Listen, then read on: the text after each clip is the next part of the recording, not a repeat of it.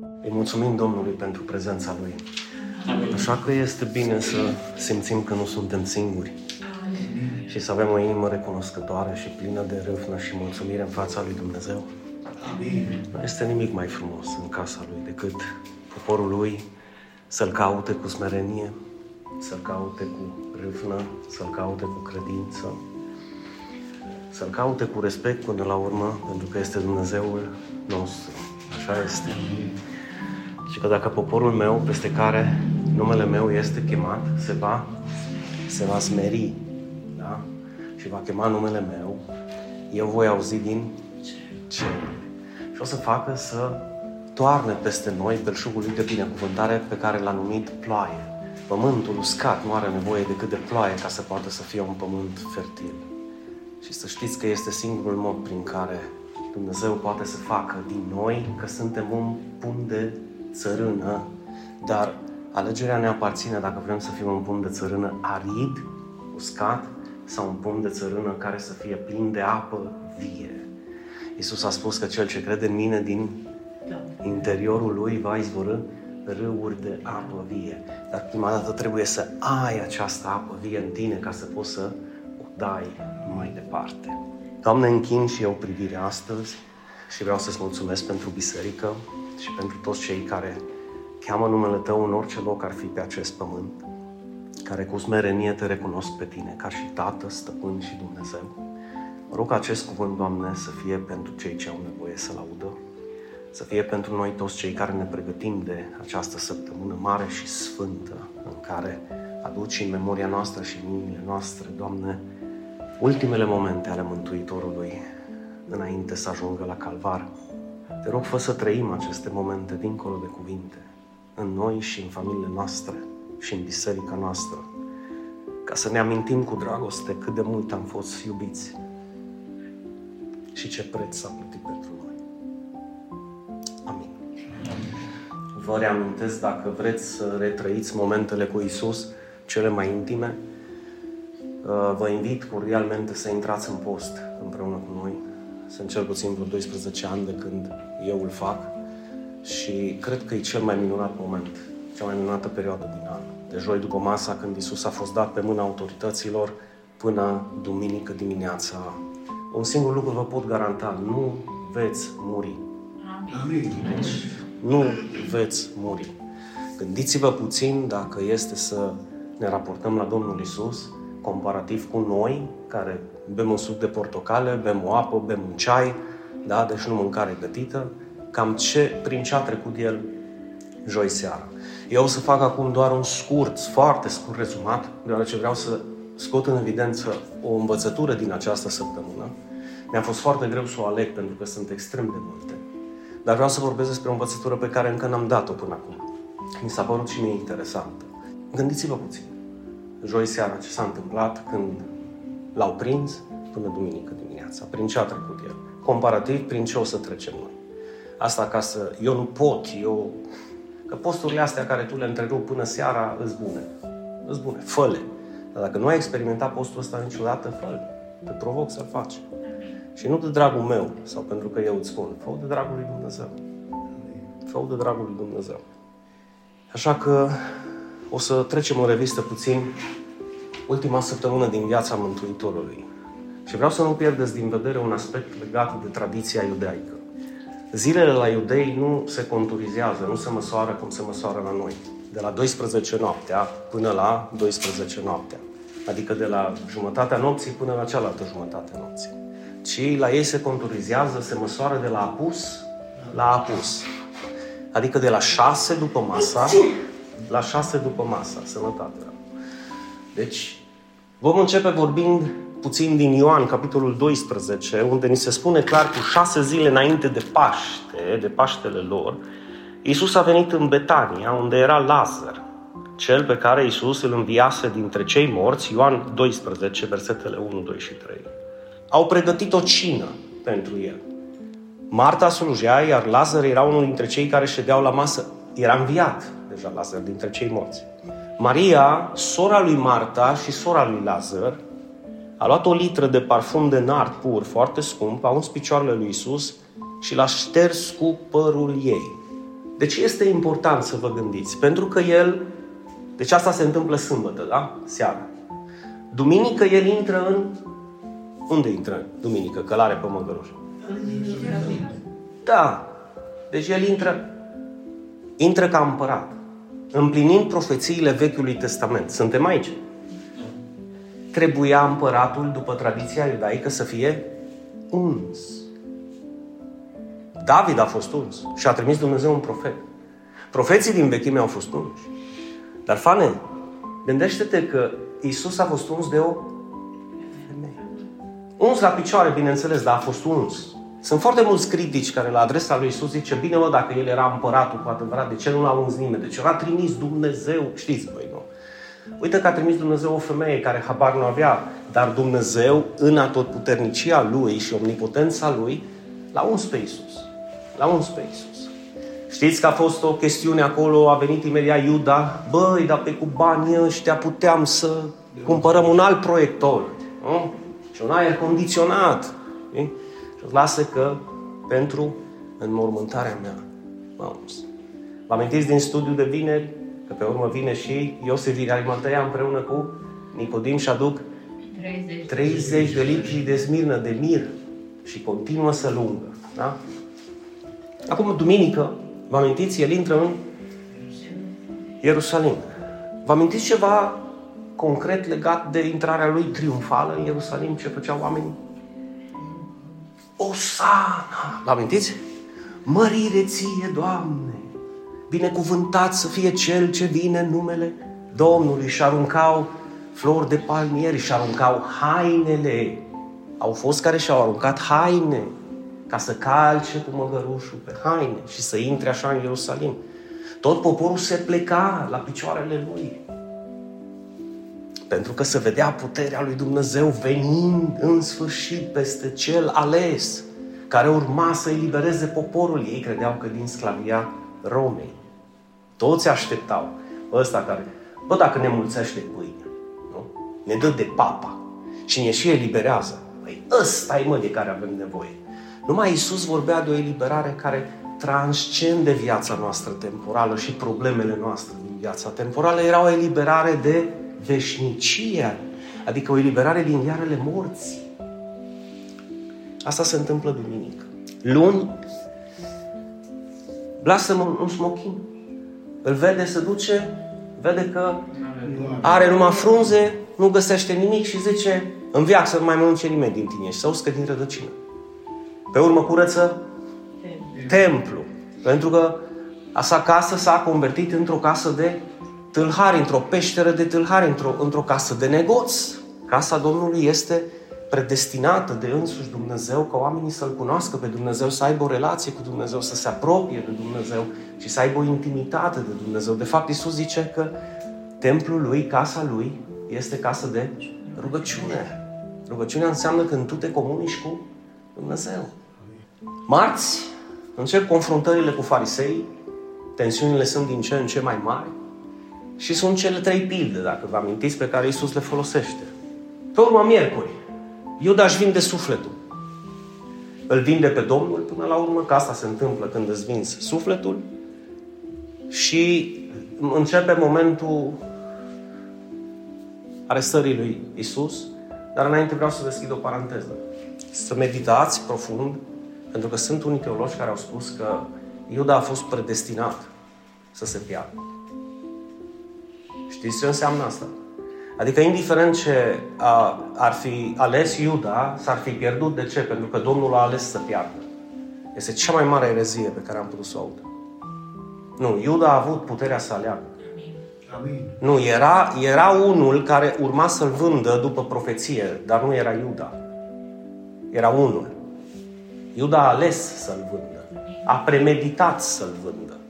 Haideți să vă spun de ce este cea mai mare erezie din punctul meu de vedere ca și teolog.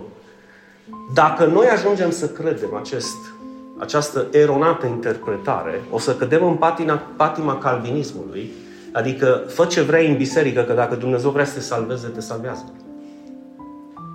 Și fă ce vrei în biserică și implică-te și ajungi diacon, păstor, misionar, că dacă vrea Dumnezeu să te pierzi, te pierzi.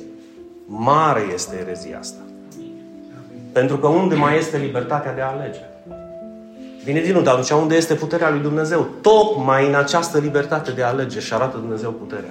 Când tu de bună voie și nesilit de nimeni, alegi să faci sau să nu faci voia lui Dumnezeu.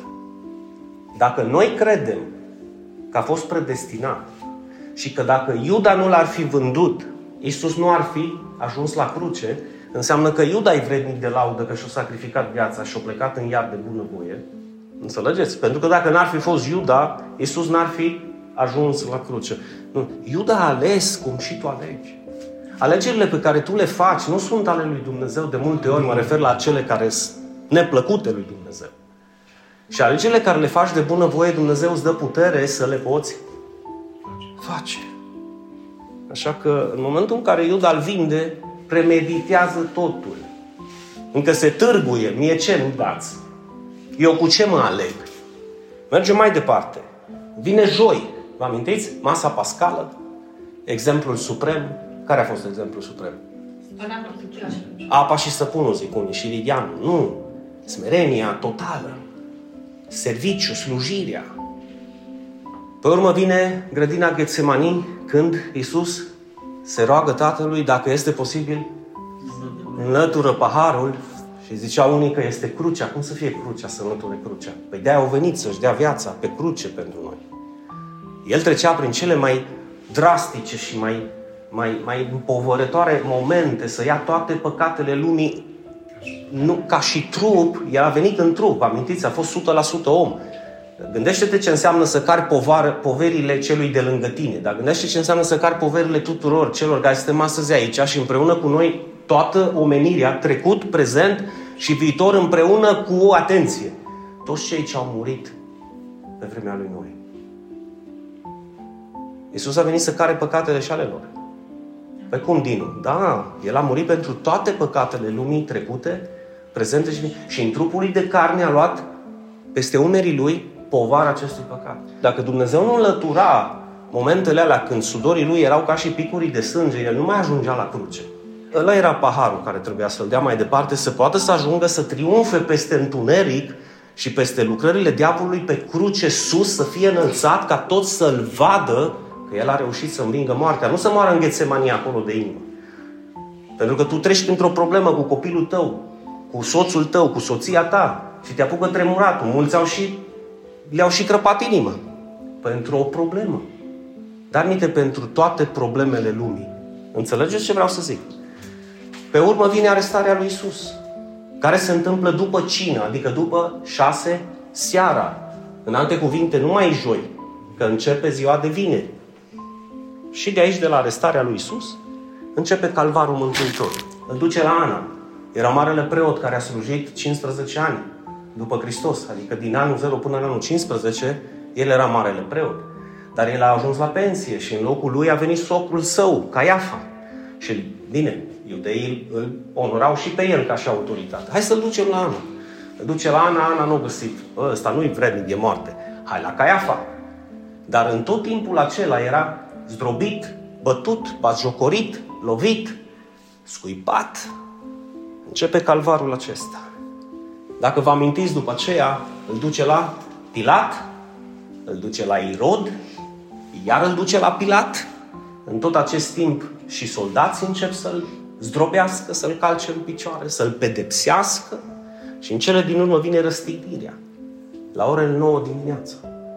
Deci, de joi seara până la 9 dimineața, toate aceste evenimente, apropo, eu nu pot să intru în post că așa mă doare, ia gândește-te prin ce a trecut Isus. Prin aceste simple cuvinte aveți toate capitolele acolo să retrăiți momentele citind Scripturile.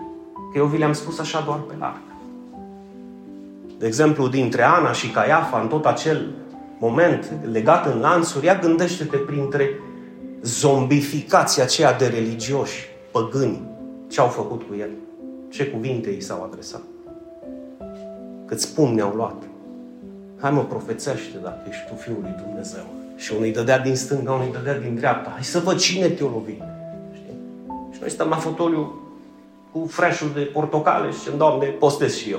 Ia pune-te un pic în situația lui, că până la urmă pentru el postim. Doamne, vreau să retrăiesc împreună cu tine și iau aceste uh, capitole și le recitesc acasă. Mă hrănesc cu ele. Când mi foame, le mai citesc o dată. Când nu mai pot, mă gândesc când l-au prins soldații și l-au legat de stâmpul ăla și au început să dea cu bice în el. Ce bice? Flagele, zice că erau se încrustau în carne și aveau un fel de cârlige, cum avem noi ancurile când mergem la pescuit și când trăgeau, trăgeau cu bucăți de carne din el. La un moment dat l-au întors și pe partea cealaltă. Ca să împlinească scripturile că nu mai, aș, nu mai avea nici înfățișare, nu mai știai nici cine Și așa ajunge la nouă dimineața pe cruce. Și pentru cine? Pentru noi să stăm pe fotoliu și să auzim ce frumos e Isus și ce mult m-a iubit pe mine. Ea gândește la Tatăl. Gândește la Tatăl uitându-se la Isus, că era Fiul Său. Cum ar fi să vină, să vină o pandemie, cum am avut în 2019, și să fie atât de, atât de infectoasă încât să nu trăiască nimeni. Și să găsească antidot, un sânge curat. Și să primești vestea că sângele la curat e a fiului tău și te duci cu el foarte fericit ca din sângele lui să facă antidotul. Pentru că e sânge curat. Și îți vine cu niște hârtii și zice, vă rog să semnați. Și tu zici, ce să semnezi? Păi avem nevoie de sânge. Bine, dar am înțeles. Da, dar n-am știut că e copil. Cum n-am știut că e copil? Nu am știut că e copil. Și ce vrei să zici cu asta? Avem nevoie de tot sângele lui. Și tu tot așa stai și te uiți ca și cum nu s-a întâmplat nimic, dar când e vorba de Isus și de tata, eu nu prea am probleme. Dar dacă e vorba de copilul tău, tot așa ai reacționat. Și copilul tău plânge și zice, mami, tati, ce faci? Și tu zici, lasă mama, că nu e niciun fel de probleme, du-te tu liniștit, că nu avem ce să facem. Asta e reacția ta? Și semnezi. Și ți-l duce și face antidotul. Și vine prima duminică, nu? În onoarea fiului tău. Și tu intri în biserică sperând să-i vezi pe toți cum? Mulțumiți! Și unul cu capul la fasole, ăla cu capul la datorii, ăla cu capul la ce știu eu, pe unul trebuie să-l trezești, bă, trezește-te, bă, comunic fiul meu. Și așa, da, și ce am cu fiul tău? Oare tot așa ne-ar fi reacția în biserică? Zici, bă, fiul meu a murit pentru voi toți. Exact așa ar face și Dumnezeu. Chiar, chiar nu vă pasă. Deci chiar nu vă pasă. Și gândește-te cum a murit. Că asta e temă pentru acasă. Cum a murit. Îl restignește la 9, la 12 se întunecă pământul, până la ora 3, și la ora 3 sus își ridică capul și zice, Eloi, Eloi, Lama sabactani, adică tată, de ce mai părăsit? El a fost sentimentul lui. A trebuit să-l lase singur. De ce l-a părăsit tatăl? Tatăl a făcut un pas în spate pentru că Isus avea peste umerii lui toată povara păcatului. El s-a făcut blestem pe acea cruce pentru noi. Și Dumnezeu nu atinge blestemul. De aceea Isus a simțit că e departe de Tatăl pentru prima dată în viața lui, în toată eternitatea, de fapt a fost momentul când Dumnezeu l-a lăsat singur ca să, să ia poverile păcatului, să facă blestem în locul tău și al meu.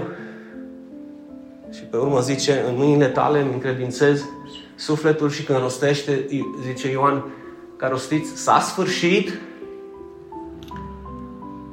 Sâmbătă este un moment al tăcerii pentru unii. Pentru noi știm din revelația lui Petru că vestește Evanghelia Duhurilor din închisoare în mod special celor despre care vă spuneam pe vremea lui Noe. Numai 8 suflete s-au salvat, restul au fost înghițite de iad și s-au pierdut pentru totdeauna, credeau ei. Și se deschide locuința morților ale. Și Iisus sâmbătă coboară în locuința morților. A fost momentul când iadul cred că a rămas gol, locuința morților a rămas goală, pentru că toți l-au urmat.